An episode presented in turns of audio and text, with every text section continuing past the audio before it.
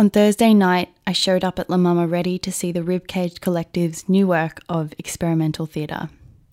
The Ribcage Collective are a collaborative group of young theatre makers from varied theatrical backgrounds. For a second year running, they have written, devised, and performed works of immersive, site specific theatre at La Mama in Carlton.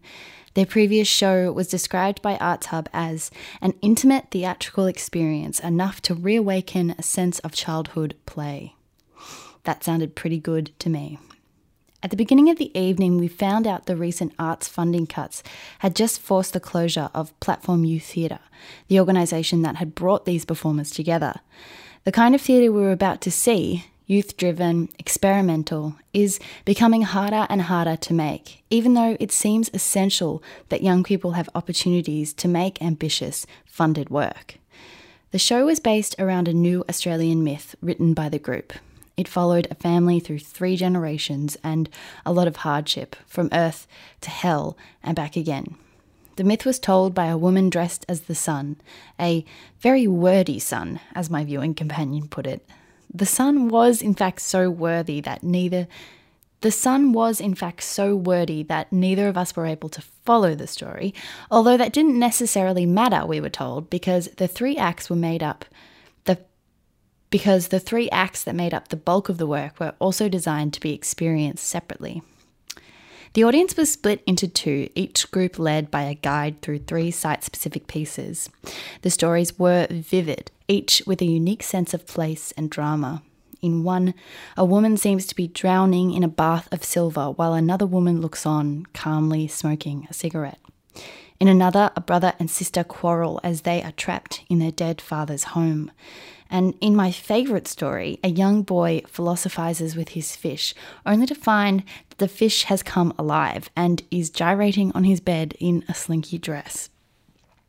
All of the stories had a great sense of playfulness and surprise. Moments like the fish coming alive or a woman being dunked in silver liquid were thrilling to watch. The spaces, some more traditional than others, were cleverly used. A hole in the ceiling of one space allowed the silver liquid to be dunked secretly. A decrepit staircase became a dramatic entranceway. Some moments in the piece did feel a little heavy handed. Metaphors were either obvious, a chain is passed from actor to actor, linking the three pieces together, or too abstract and complex to be accessible. Someone asked later, What did the silver stuff mean? Talking to El- Talking to audience members afterwards, there was a general sense of confusion. What did that mean? What did this mean? How did the stories link? How did the stories link together? None of us could quite figure it out. It was a relief to slip into the Q&A session afterwards and find a panel of enthusiastic performers keen to answer our questions.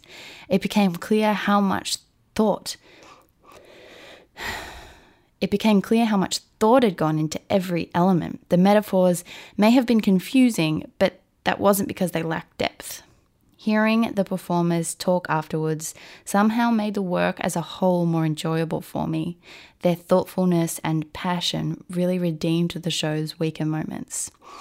It was also during the Q&A that I realized we were in the company of a school group, young girls about to go into year 12 drama. They asked about the world beyond high school plays, and the performers willingly shared their knowledge. It was the innocent being led by the less innocent, a charming moment slightly overshadowed by the recent funding cuts. One performer said, There aren't many opportunities left, so you've really got to put yourself out there. Another chimed in, But if you do, you will find people willing to help. And if there is hope that courageous youth theatre will not only endure but thrive, the Ribcage Collective are certainly a shining example.